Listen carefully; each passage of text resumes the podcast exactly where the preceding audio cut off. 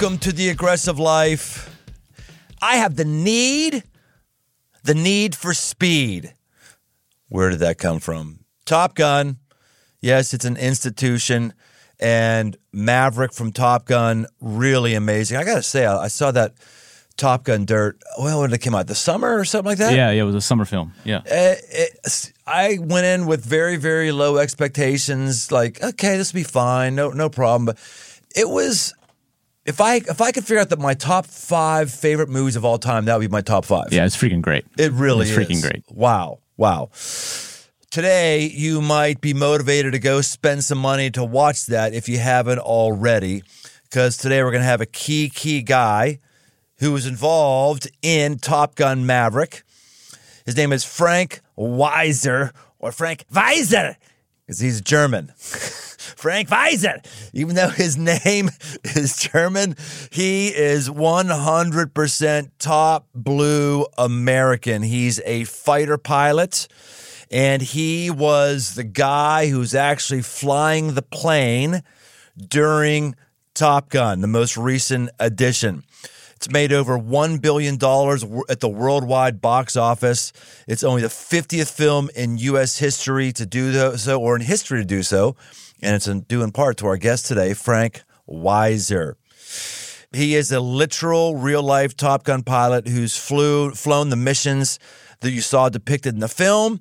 There's no CGI crap there, from what I understand. This man is the real deal. He's a retired U.S. Navy commander. He's a former member of the Blue Angels and the stunt pilot responsible for flying Tom Cruise in the film. While it looks like Tom Cruise is flying planes through the twisting canyons and top speed right above the ground, it's actually Frank. He's behind the controls with Tom Cruise in the back seat. This man has flown combat missions. He has uh, amassed thousands of hours in the air. He's got a lot to teach us today. Welcome to the aggressive life, Frank Weisser. Thank you. Good to be here.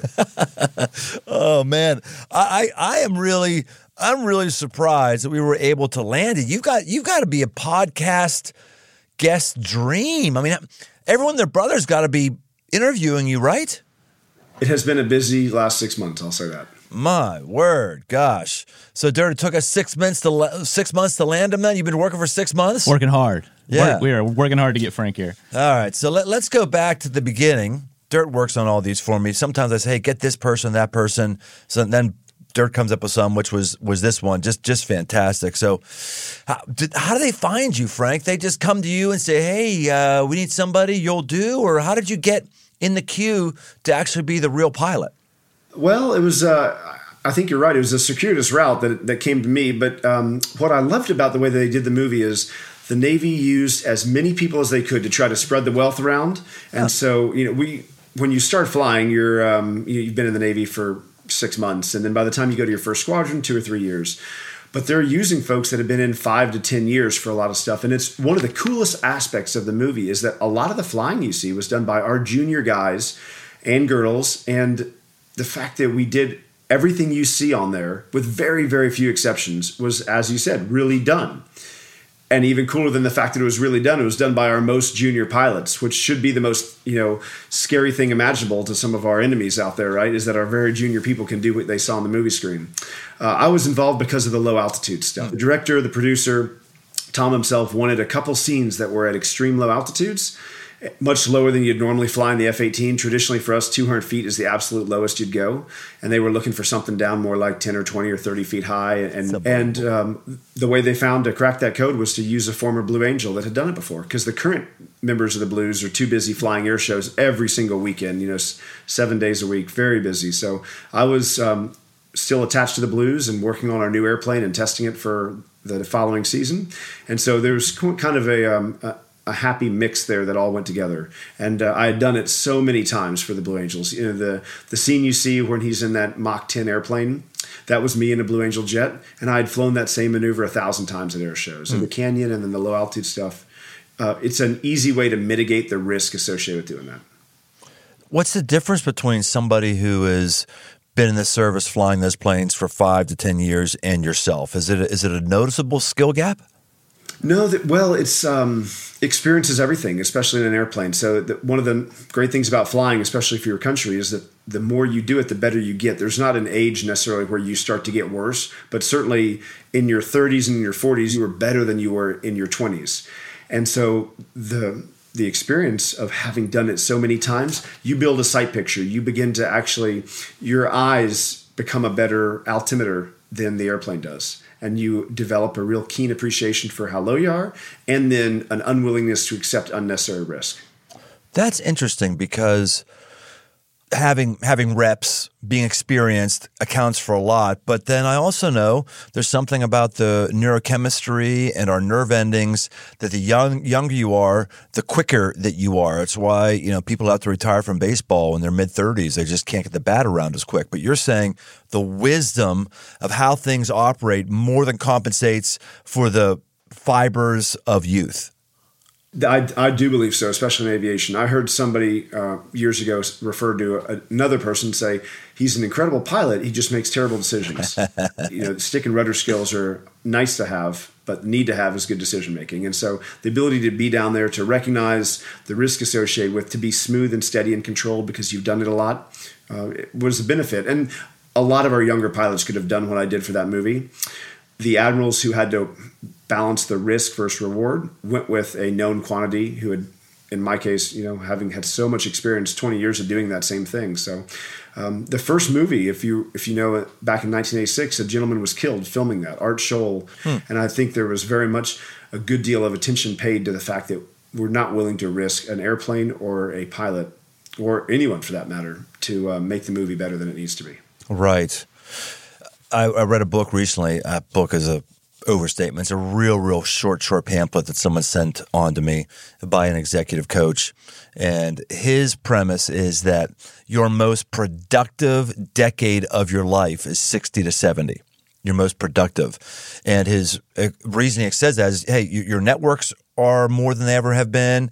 Your skill set is as high as it's ever ever has been, and you make less mistakes than you ever have. To your point of, you know, poor stick skills. And I, th- I think our, our culture is just so so fixated with youth, we forget that. I mean, look at you right now. How, how old are you, Frank?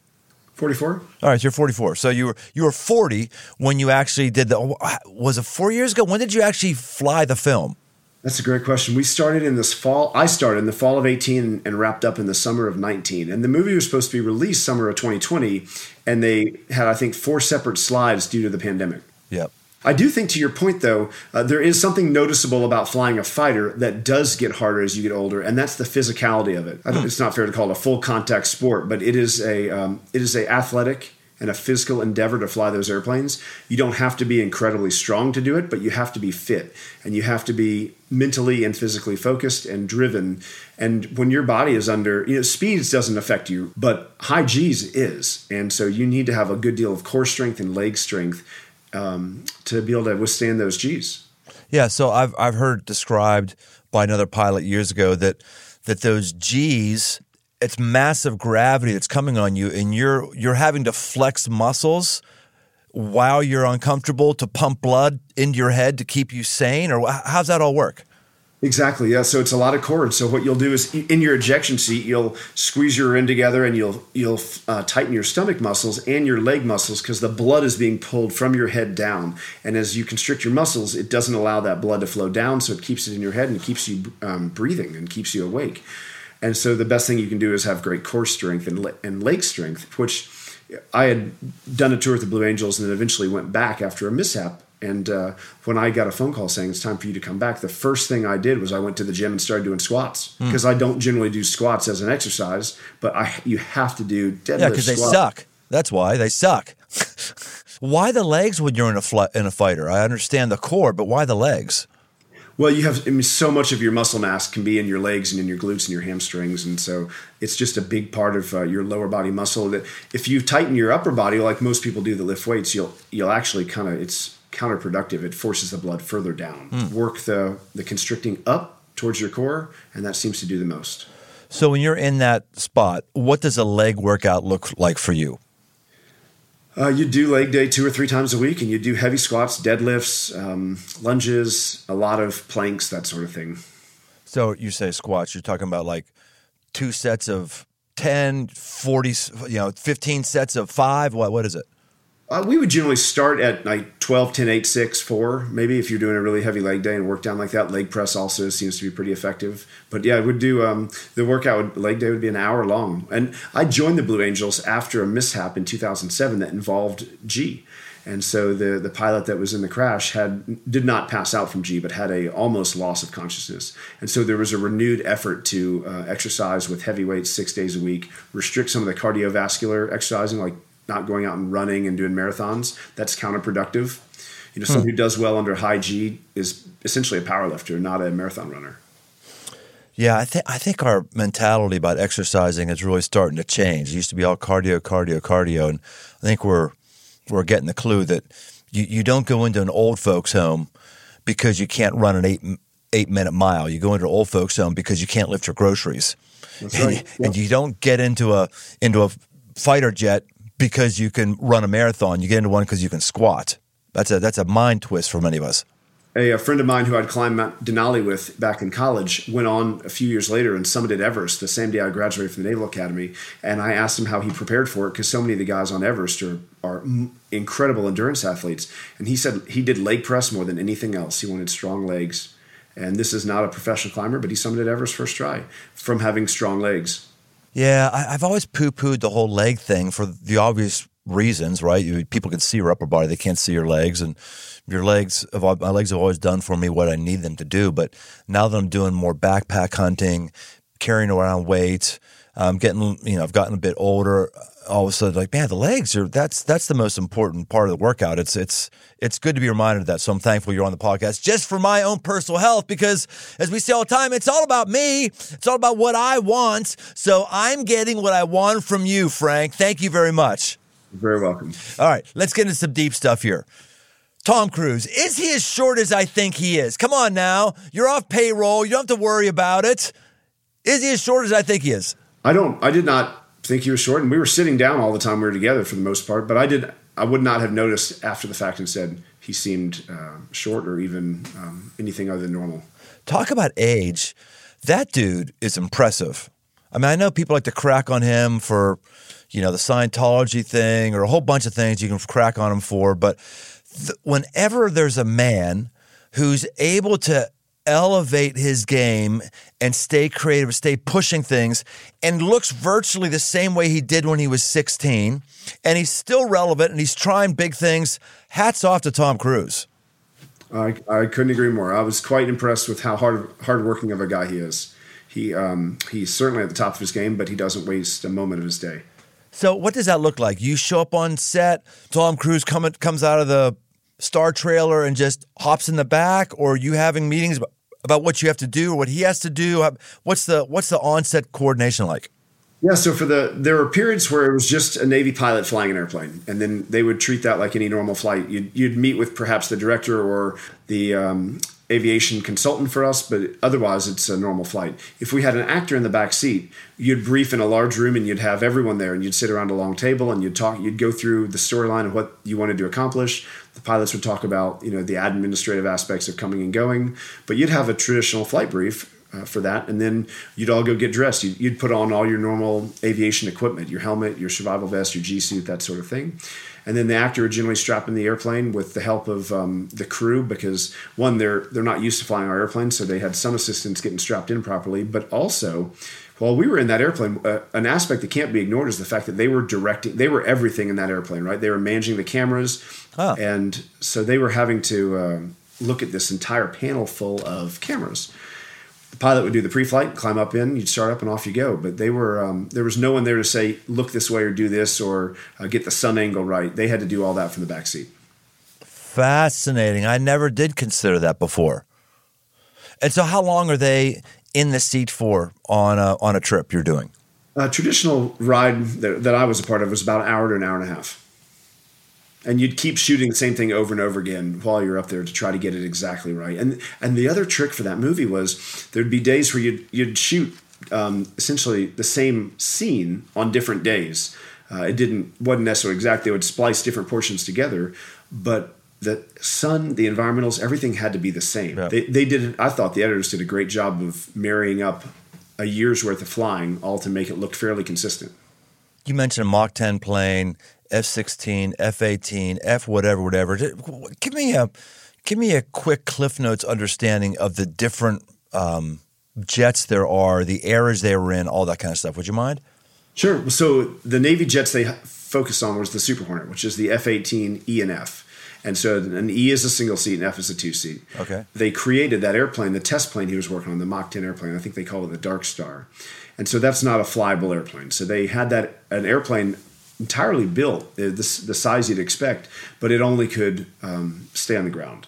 And so what they did was they used that for all the filming, and then they used the Blue Angel airplane that I was in to create the effect of the takeoff when we when they um, when Tom flew over Ed Harris and essentially dusted him as he was launching for his test flight. That was all done with the real airplane. That way the effect is normal, and then they CGI'd the Dark Star um, overlaid, I guess, on my Blue Angel airplane. So the F 18 is what's in production right now, or what used right now. F 16 was like what year to what year? When did the F 16 go away and the F 18 come in? That's the only difference there is that's an Air Force airplane. Oh. The biggest difference is it lands on an aircraft carrier. And so to land on a ship at sea, you, you one, you add a tail hook because it this hook grabs the wire, but you also have to increase the uh, the landing gear uh, capabilities. An F 15 or an F 16, which are Air Force planes, you'd notice they have traditional wheels on them and landing gear assembly. If you looked at an F 18 or a Joint Strike Fighter that's at the boat, you'd see that they looks like they're they're built starting at the wheels up. You're landing at 720 feet per minute. It's essentially a controlled crash. You hear that said a lot. Let's talk about landing on an aircraft carrier. You said it's a controlled crash. It looks intense from movies.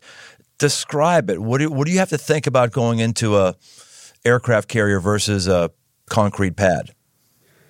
Yeah, I would say the, biggest difference is you're totally focused. Uh, much like the focus that's required to film the movie as we did, it, um, when you're the last 15 to 30 seconds before you land on the aircraft carrier, it is a level of focus that doesn't have any um, comparison, in my opinion. And especially when we do it at night, and especially when you do it in bad conditions, right? Daytime flying around the aircraft carrier is uh, once you get good at it, it's fun and it's exciting and it's challenging, but it's um, it's not something that would necessarily get your heart going too, too much, but nighttime at the aircraft carrier, it's pitch black and it is challenging. Uh, and you get set up on a long straight in to land on the boat, but the boat is moving away from you because if you were to look at an aircraft carrier, hmm. area where you land is about 10 degrees off of the way the ship is moving. So if you were to look long for the runway, you're essentially your runway is leaving you the entire time. It's moving to the right.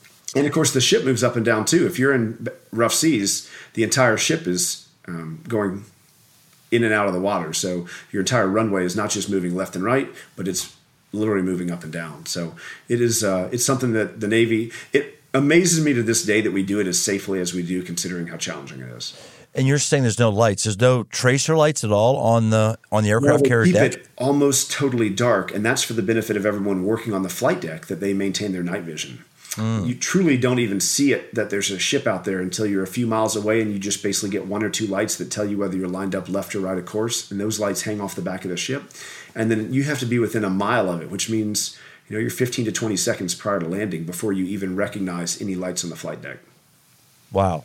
That's awesome. It's incredible, actually, that it's done all the time. And the thing is, it, it's definitely not just a pilot. A pilot by themselves could not land on that ship the way it is. It is, uh, I'd say it's more like a football team where every single person has to do contribute or the play won't be successful. So you have 6,000 people on that aircraft carrier to project the power of maybe 50 or 60 fighters ashore. And everybody has to be on their A game or it won't work. And when you miss a landing with the aircraft carrier, do you have enough time to gun the engines and still take off again, or you miss it and you're done? No, you sure? Thank goodness, no. Um, you definitely every time you land, you go to full power, hmm. and the idea is there that if you you're not going to pull the ship along any faster. You catch the wire, you come to a stop. You know, there's the old joke about the first time the pilot lands, or if you if you get really behind the airplane and you're struggling and you land and you're just overcome by events, it'll it might be a second before you pull the power back, even though you've stopped, and the captain will come up and say, "You can go ahead and power back. You're not getting us there any faster." Because you're putting out 30,000 pounds of thrust but behind a 100,000 ton ship with nuclear power plants in it. if maybe you do everything right and your hook just skips over the wire, you've got to have enough power on the air- airplane so you take back off again. So you're coming in, unlike when I'm flying passenger on Delta, you can hear them cut off the engines the last minute. They come in. You're never cutting off engine. It's full power landing the whole time. We're probably in the low 80% if you were to do it on a 100% scale. Okay. You do have to have some power on. You'd never come to idle. But if you, if thankfully our airplane's strong enough that if you went full power, you would climb. You wouldn't, you wouldn't descend to land. But the minute you touch down, you definitely go to full because we call it bouncing. So you, when you, instead of doing um, touch and goes, like most pilots will go out and practice touch and goes, we call it, we practice bounces because you touch down and immediately bounce back off because you go to full power. Oh, only men. I know. I know. There's great women pilots. I know that. That's for sure. But if we go back to World War II before, it's it's only men who would go, "Hey, I got a good idea. Let's get a boat and let's float a boat, and I bet we can land a plane on a boat."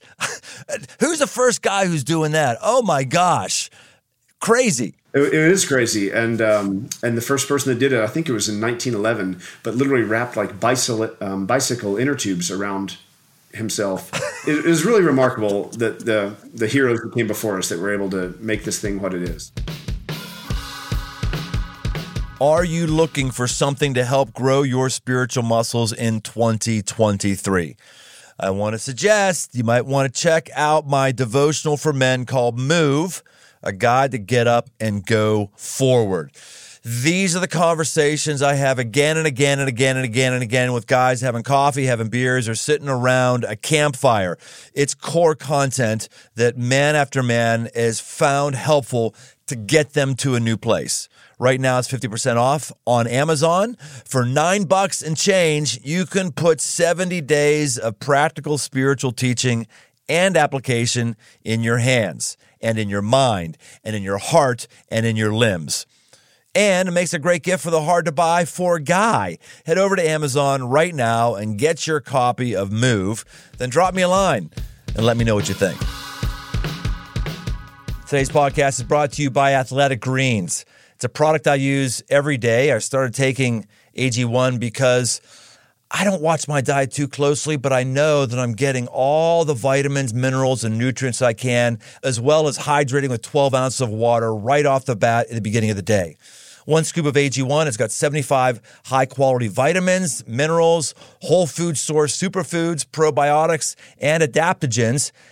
And it doesn't taste like it. It actually tastes great. AG1 is a micro habit with big benefits. For less than $3 a day, you can take care of your health and invest in your future. It's recommended by professional athletes, health experts, and me. to make it easy, Athletic Greens is going to give you a free one year supply of immune supporting vitamin D and five free travel packets with your first purchase. All you have to do is visit athleticgreens.com slash aggressive life. Again, that's athleticgreens.com slash aggressive life to take ownership over your health and pick up the ultimate daily nutrition insurance. So go get you some and let's get back to the show. And when you did this, um, the the Top Gun stuff, what happens? Tom, Tom Cruise just calls his local senator and says, "Hey, can you uh, find me some Navy jets and a pilot?" Or what's the red tape to go through to have the Pentagon cooperate? I would assume the Pentagon's cooperating with this. Very much so. I mean, we were we were renting Paramount Navy airplanes, and it was at a very high dollar amount. I think twelve or thirteen thousand dollars per flight hour. Paramount paid to use our airplanes. There's a very much a benefit to the Navy though, because from a recruiting perspective, a great deal of the people I've served with for my career joined because of Top Gun. Really? Oh, very much so. And the new movie, I hope, will give us 20 or 30 more years of, you know, finding young men and women who are five or six years old and now 20 or 30 years later they're still they're in airplanes. Uh, i can't tell you how many people i've had say to me that their daughters dressed up as phoenix who is that's uh, the character played by monica barbaro. And monica is an, is an incredible gal anyway but the character she played is, is actually more representative of our normal squadrons because we very much have females in our squadrons now. We didn't back in 86 if few if any but um, it's going to open up the playing field for a lot of people men and women uh, across the board for our pilots 20 years from now and I really do think it matters to catch them at six or eight or ten um, rather than 18. You know, you get to a point if you haven't, if nothing's motivated you or pushed you, and you're already leaving high school, then you probably aren't going to find yourself on a track to go to college and get commissioned so that you can fly airplanes for the military. Well, that probably gives me even more respect for Tom Cruise. Uh, you know, he was a producer of that movie, right? I mean, he was the he was the visionary for that movie. And to just think about getting into a situation where you go, okay, I'm going to rent something for twelve to thirteen thousand dollars an hour. It's not just the idea of reviving the Top Gun franchise. It's all of the risky moves, risky business. Actually, I remember this first big breakout movie. You get that, Dirt? You too young, Dirt, to remember risky business. Yeah, I think I think I'm too young for that. Yeah. You, you, you seriously don't know risky business? I mean, I've heard of it, but I haven't seen it. All right. well, Dirt, you you got to grow up. Be the right, like That's the right. I'm gonna have to us. go rent it, I guess. Yeah, but he um he for him to like have that level of vision, that's impressive. Yeah, for sure. They had, I mean, I, that movie took a long time of planning with the highest levels of Navy leadership, certainly naval aviation leadership, to get it off the ground. So what happens? They have an admiral on set, and they tell the admiral, "Hey, can we get another plane?" And he calls up somebody and just brings in another plane. Or you got? I mean, it's got to be a massive amount of logistical planning for something like that, right? It was. There was a Navy liaison for the movie who's an incredible guy. His name was call Ferg, and he was sort of the man behind the scenes that just made sure the airplanes were available, the pilots were available, we had the right locations. I mean, Paramount brings in a staff that's that's really really impressive. Um, but then the Navy has a staff too, and we also liaise with our we call them public affairs officers, but they are our liaisons for the Navy and the media, basically. So those people were involved as well. I understand your your call sign is walleye. Why? Tell us about it. Uh, oddly enough, it's a play on uh, a movie called Hot Shots, which was a, a parody of Top Gun back in the 80s, too, a Charlie Sheen movie. And there was a character that had walleye vision. And he wore these big, thick glasses, and he had to get way too close to things to see them. And when I was in my first squadron, uh, the people I was flying with thought I was flying too close, and so they um, coined me walleye. Thankfully, on the Blue Angels, that's sort of encouraged, and so the, the years I spent there, we liked flying really close. In a normal Navy squadron, though, you're not traditionally doing that. You would rarely do you ever fly close to another aircraft. When you're on your way to and from, let's say, an aircraft carrier to Afghanistan, you're miles away from each other because it gives you more ability to not. You can focus on other things, setting up your weapon systems, your navigation, talking on the radio, rather than being solely focused on who you're next to in the Blue Angels, if we're flying in close formation, you literally never take your eyes off the person you're flying off of for even a moment. Not not even a quarter of a second. It that level of formation flying in three dimensions takes that level of focus. Yeah, you're flying how far apart with the Blue Angels? The closest mirror is 18 inches, but it's it's one where you could be you're, you're sitting, of course, in an ejection seat, and you're strapped in in 10 different points. And the canopy, you deliberately move your seat till it's one fist above your head. And so the glass of your canopy is, is one fist high. And if you were to remove that glass, you could literally do a pull up on two other airplanes at the same time. If, if you're Blue Angel number four in that maneuver, it's nuts how, how close they fly. And so you can um, you can imagine, and- that's at 300 or 400 miles an hour when you're getting bumped around. So that is a that really it's a trust thing, not even a control thing. Is that you are um, trusting the other pilots and the other airplanes around you to respond as you would expect. Are you still flying right now? I don't fly for the Blue Angels anymore. I fly. We have a. I manage an airport in North Georgia, so it's a mountain flying community where everyone who lives in here is a pilot, and they have airplanes, and we have our own private runway. And I have a Baron, which is a small twin engine airplane, and then I fly Gulfstreams part time as a um, contract pilot. So, do you feel like being an F 18s and now not, does that feel like, okay, now I just got to do boring stuff the rest of my life? Or do you feel like, oh, that prepared me for what I want to do for the rest of my life? What is that mentality wise? I don't even know if it prepared me, but I sure enjoyed doing it. And so I, we try really hard in our family just to be grateful, not to want more. And so I feel like uh, I'm very grateful for the 20 years I had in the military. Um, it doesn't mean I wanted to serve 20 more necessarily. There are other things out there that other challenges and other. Uh, one of the hardest parts of the military is your time gone. And so my children were born. Two of the three births I missed, and a lot of the first I had missed. And so I wanted to be. The scales were um, tipped to a point where I felt like I was being less of an active father and more of a naval officer. So that was what caused me to get out when I did. But that's after 21 years. But I was really grateful that uh, not just serving, but the people that I worked with. It really puts it in perspective. The men and women who I served with are so incredible, almost to a person, that I'm struggling in the outside world not being able to be surrounded by people of that caliber. Yes. Right.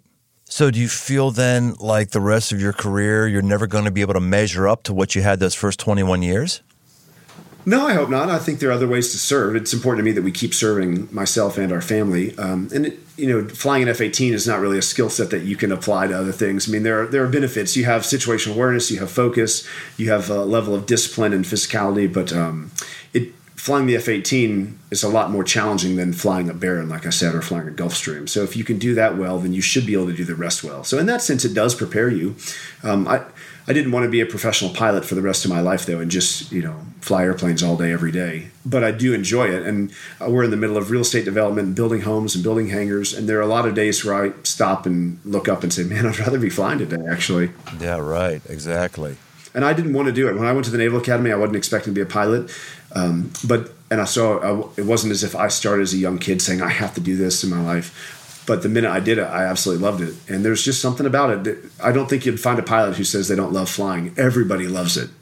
And uh, there's a really cool movie done by a friend of mine about a runway in Van Nuys, and he interviews pilots at this runway. And one of them was talking about his logbook, where he logged each one of his flights. And he said it's not in his mind. It's not a logbook; it's a love letter. And um, and that book to him is just a story of his life, of the love of his life, of all these amazing flights he's had. I don't want to ruin the movie. Those who haven't seen Top Gun, this will not ruin the movie at all, but it gives a pivotal scene. I want to get the, the skinny behind. you know, the movie is have a very, very difficult mission. Tom Cruise is trying to train people for that mission, and it, they think it can't be done.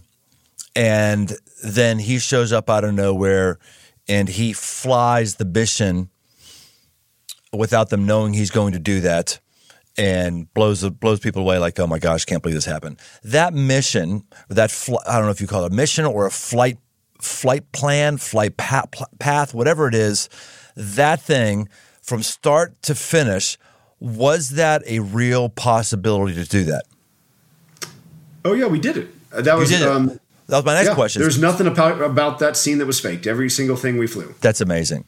And so when you when you were in the, when you were in that plane, was it just okay? I got to do it the first time, bam, bam, no problem, or was it like three times? I got it in the third time. No, what we actually did, and I had come out there to fly with Tom at a low altitude, so that um, we could kind of recreate what I had done in a single seat airplane.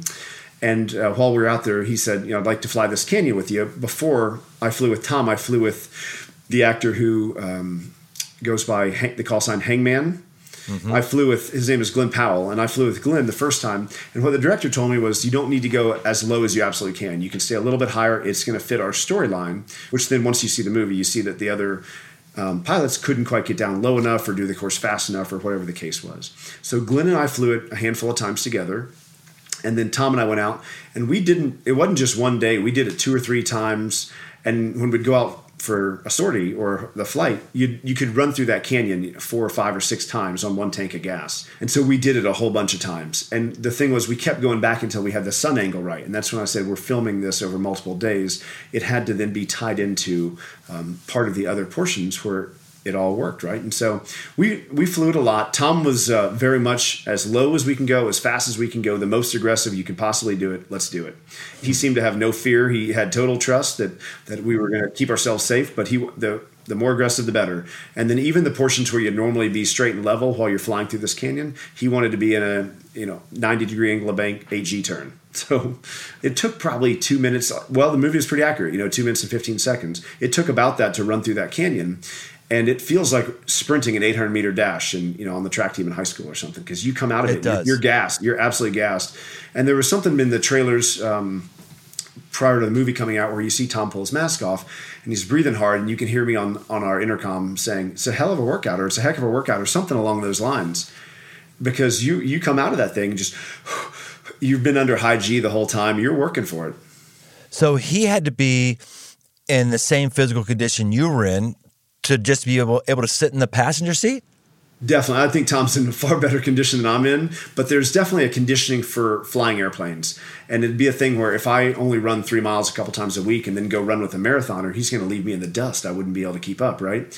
And so it's not really fair if, if all I do is fly fighters at high G. You could get someone who's incredible condition and they might not be up for that, but Tom was for sure. Well, I haven't seen you shirtless, uh, so I don't know exactly what kind of condition you're in. But you look like you're not as ripped as Tom Cruise. But what I've learned is just because you're ripped, that that really doesn't mean much in the real world.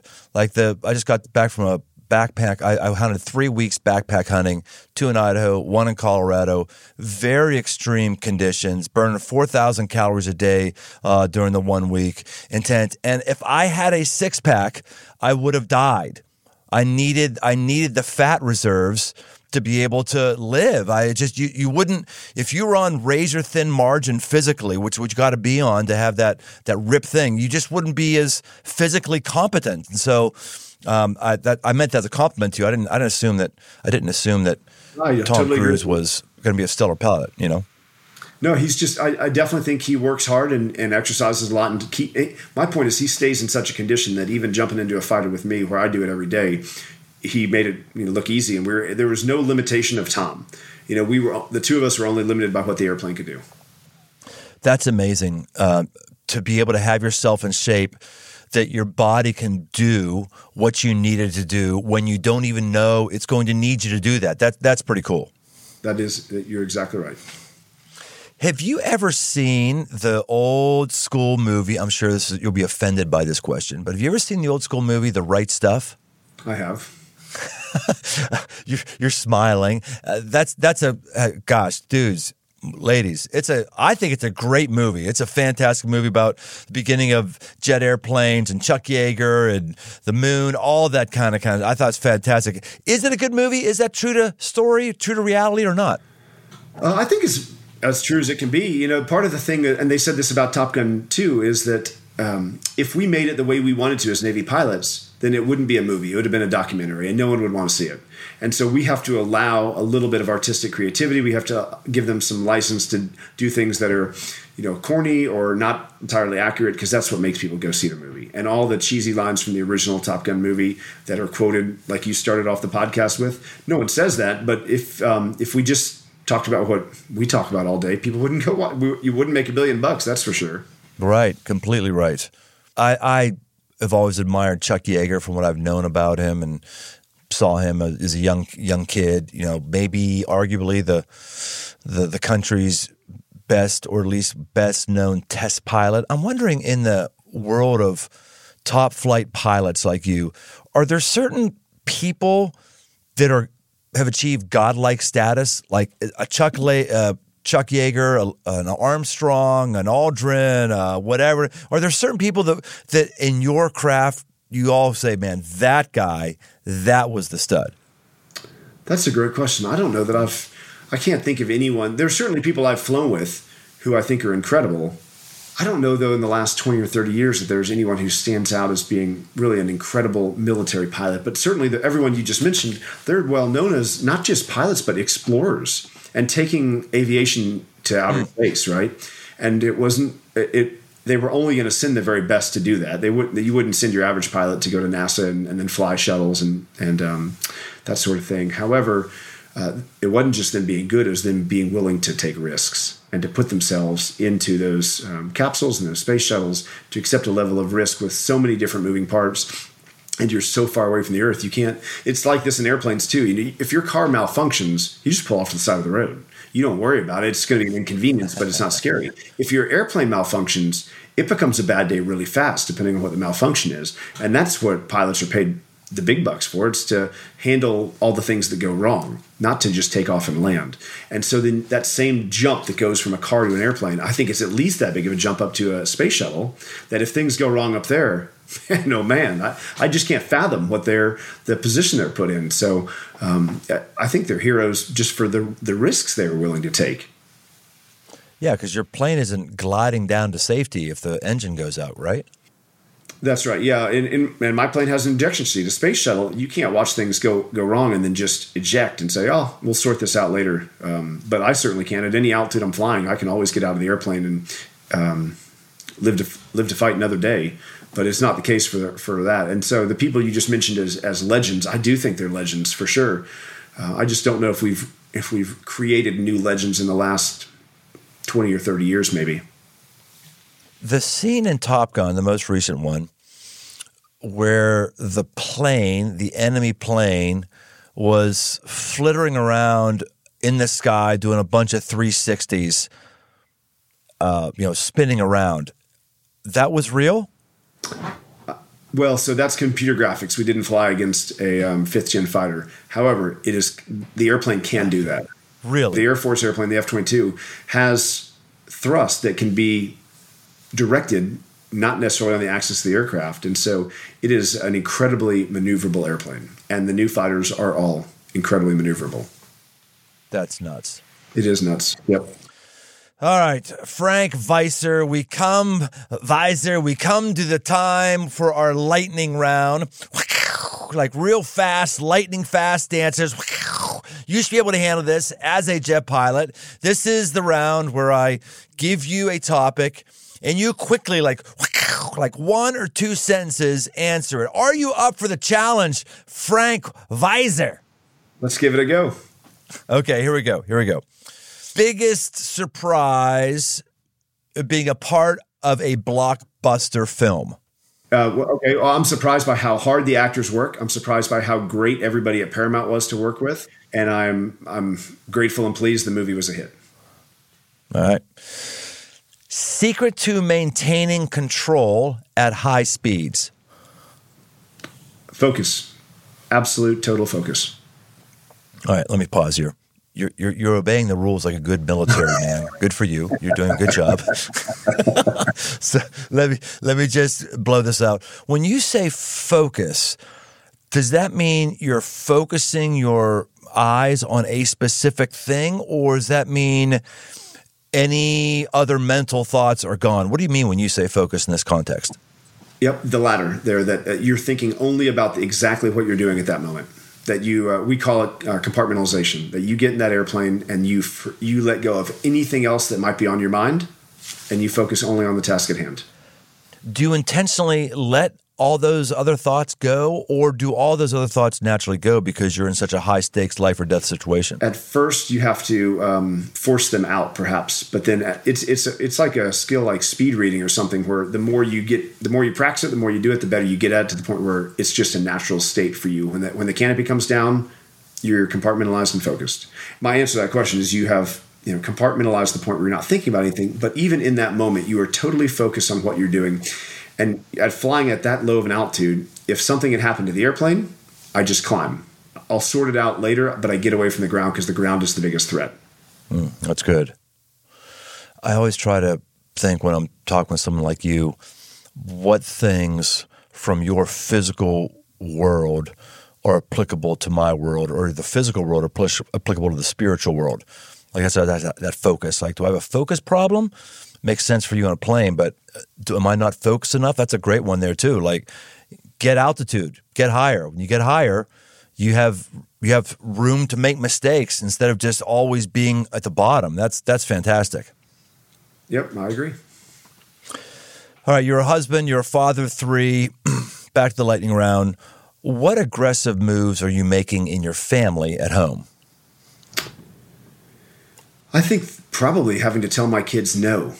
I found the hardest challenge as a parent is to um, you want your kids to be happy, you want them to be satisfied, you want them to, um, but more important than that is you want them to be successful contributing adults. And so to, to, tell them something they don't want to hear, even though you know it's best for them, and the older they get, um, the more frustrating it can be for them whether it's not letting them on social media or restricting them from being around someone or doing an event, you, you know you're hurting them in the sense that you're preventing them from doing something they want, but you also know it's the best thing for them, even though they can't realize that yet.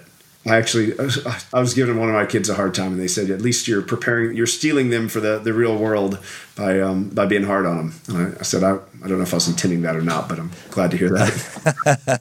I boy, I think um, I'm just glad World War II happened in 1941 because if, if we went to war right now, we would get our asses kicked. You know, unless we were fighting the Germans of 2021 as well, you know, or 2022 as well. We, uh, I, I just don't feel like we're as hardy as we used to used to. Or is that just because I'm getting older? What do you think? Uh, no, it feels that way to me too. But I've also served with some men and women who are just absolutely incredible, and um, and have you know, the word, the buzzword of the day is grit. But they have just the the toughness, the desire, the willingness to do it. But that was kind of my comment earlier that the caliber of people I felt like I'd been around were was so incredible that I don't know that that um, translates evenly to the the rest of the world. But I do agree with you, although uh, I'm caveating that by saying there's some people I've met who are just some of the most incredible people in the whole world and the toughest folks you'd ever meet. Yeah, I've, I've heard that regularly from people who are in the military. It seems like it's an environment that's a bit more homogenous. And I don't mean in terms of race and religion. I just mean in terms of a base worldview of good, evil, how you determine right and what's wrong. And I've, I've heard from a number of people just really miss that when they come into just the cacophony of sounds and voices in modern day America. You lose that when you come out of the military. Is that true? Uh, I, I think that's a true statement. That's that's been my experience at least. Yeah. What's the what's the biggest aggressive mistake you've ever made? I feel like I make so many mistakes on a regular basis that not one particular one stands out as being an aggressive mistake. Um, and it probably wouldn't even be in flying, uh, even though that's what we're talking about today. Uh, to me, the best thing, what I really love about the Navy is that we tolerate mistakes and that the only thing that's required is you learn from them and you make a nice correction and you move along and you turn that mistake into a overall plus meaning that the situation is now better for you having made the mistake. But I can't think of one that was that reigned supreme over the rest. Frank, is there anything you want to talk about today that we haven't talked about? No, I think you've given me a chance. I, I use, um, to me, some of these events that I've done where I've been allowed to talk about Top Gun. It's really just a chance for me to share what's more important to me, and that's service to my country. And so, Top Gun Maverick happens to be the shiny object, and there's a lot of attention around for good reason. But what's really incredible is that, like we said, the people you saw in those airplanes were Navy pilots flying these aircraft and doing incredible things with them. And um, it was really flown by people who are serving their country. And they're, I'm, I know they're as proud of their service as I am. So I like that it has given me an opportunity to share why I felt called to serve and why I was grateful that I had the opportunity to do so. Because that's really what it comes down to is the movie gets all the attention, but at this exact moment that we're sitting here doing this podcast, there are men and women flying off aircraft carriers at in the dark at night into enemy country, and they're not getting a whole lot of attention, but they're the ones who deserve it. I think that's what turns me on to the military. I never served in the military. I wish I would have. Most of us who didn't serve realized there would have been some benefits to having served. One of them is just a clear conscience to say something what you just said, which I don't want to get lost. Serving your country. Serving your country. There's just not a lot of people interested in serving their country. There's people who are entitled for what their country wants to give them. There's people who are upset about what this, that, but just that phrase, serving my country, you just don't find that today in the average citizen. It's just really sad. Yeah, I do think um, freedom is sort of enjoyed equally by all of us, but it's not necessarily earned equally. And so the men and women right now who are not home, who are putting themselves in harm's way for the benefit of everyone else, like I said, I'm just grateful that they're doing it.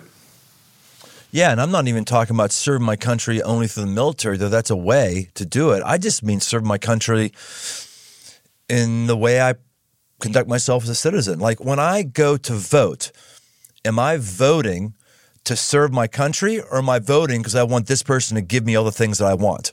It's a it's a real mental shift, you know. Service is just not something that's thought about. It's I want to get, I want to receive. I don't I don't want to give. Jesus said Jesus said um, freely you have received, freely give. And I'm just not seeing many of us really be on the on the giving side of the equation like like you were and are with the military. Well done. Thank you for your service. Thank you. All right, Frank, is there anything you want to point us to for someone to follow up with you? Is there uh, books, social media pages, anything else? This is your time to give yourself an advertisement. Uh, no, I'm not on social media. I deliberately keep a low profile, so I appreciate that. That's a kind offer. Um, I'm just happy to be a part of it with you, and uh, thank you for having me on. That's great. All right, hey, I hope you heard something here from Frank Weisser that makes sense for your life. Very few of us are ever going to be in the cockpit of an F 18, but I tell you what, the lessons here are significant. I'll just name some off the top of my head. Here's one stay in shape. You never know what's going to come down the pike. Stay in shape. Stay physically present. Take care of yourself physically. Here's another one I'm thinking of elevation. Don't stay down low where everything else is and there's really low margins for air. Elevate yourself, elevate, elevate your game, get higher. Here's another one. Think about the long term future of your life. Tom Cruise has done that. He's thought about his long term future. Frank has done that with where he is managing an airport. Are you thinking about your long term future or are you just thinking about the day to day? The Weenie Boys and Weenie Girls always think about today because that's all they can think about. There's no vision, there's nothing out there they're pressing towards. I've gotten that from you today, Frank. Thank you very much for building into me and the rest of the Aggressive Life team. We'll see you next time, or we'll hear you next time, or you'll listen to me next time on The Aggressive Life. Awesome. Right on. Hey, thanks for listening. For all things aggressive living, why don't you head over to briantome.com. Find my new book, Move, a guide to get up and go forward, as well as articles and much, much more. And no matter where you listen to podcasts, why don't you take a second and leave us a rating, leave us a review. It really, really helps us drive new listeners to the show. We want to help as many people as possible, just like we may have helped you. We want to help others. So why don't you help us out? And if you want to connect, find me on Instagram at Brian Tome. Aggressive Life with Brian Tome is a production of Crossroads Church, Cincinnati, Ohio.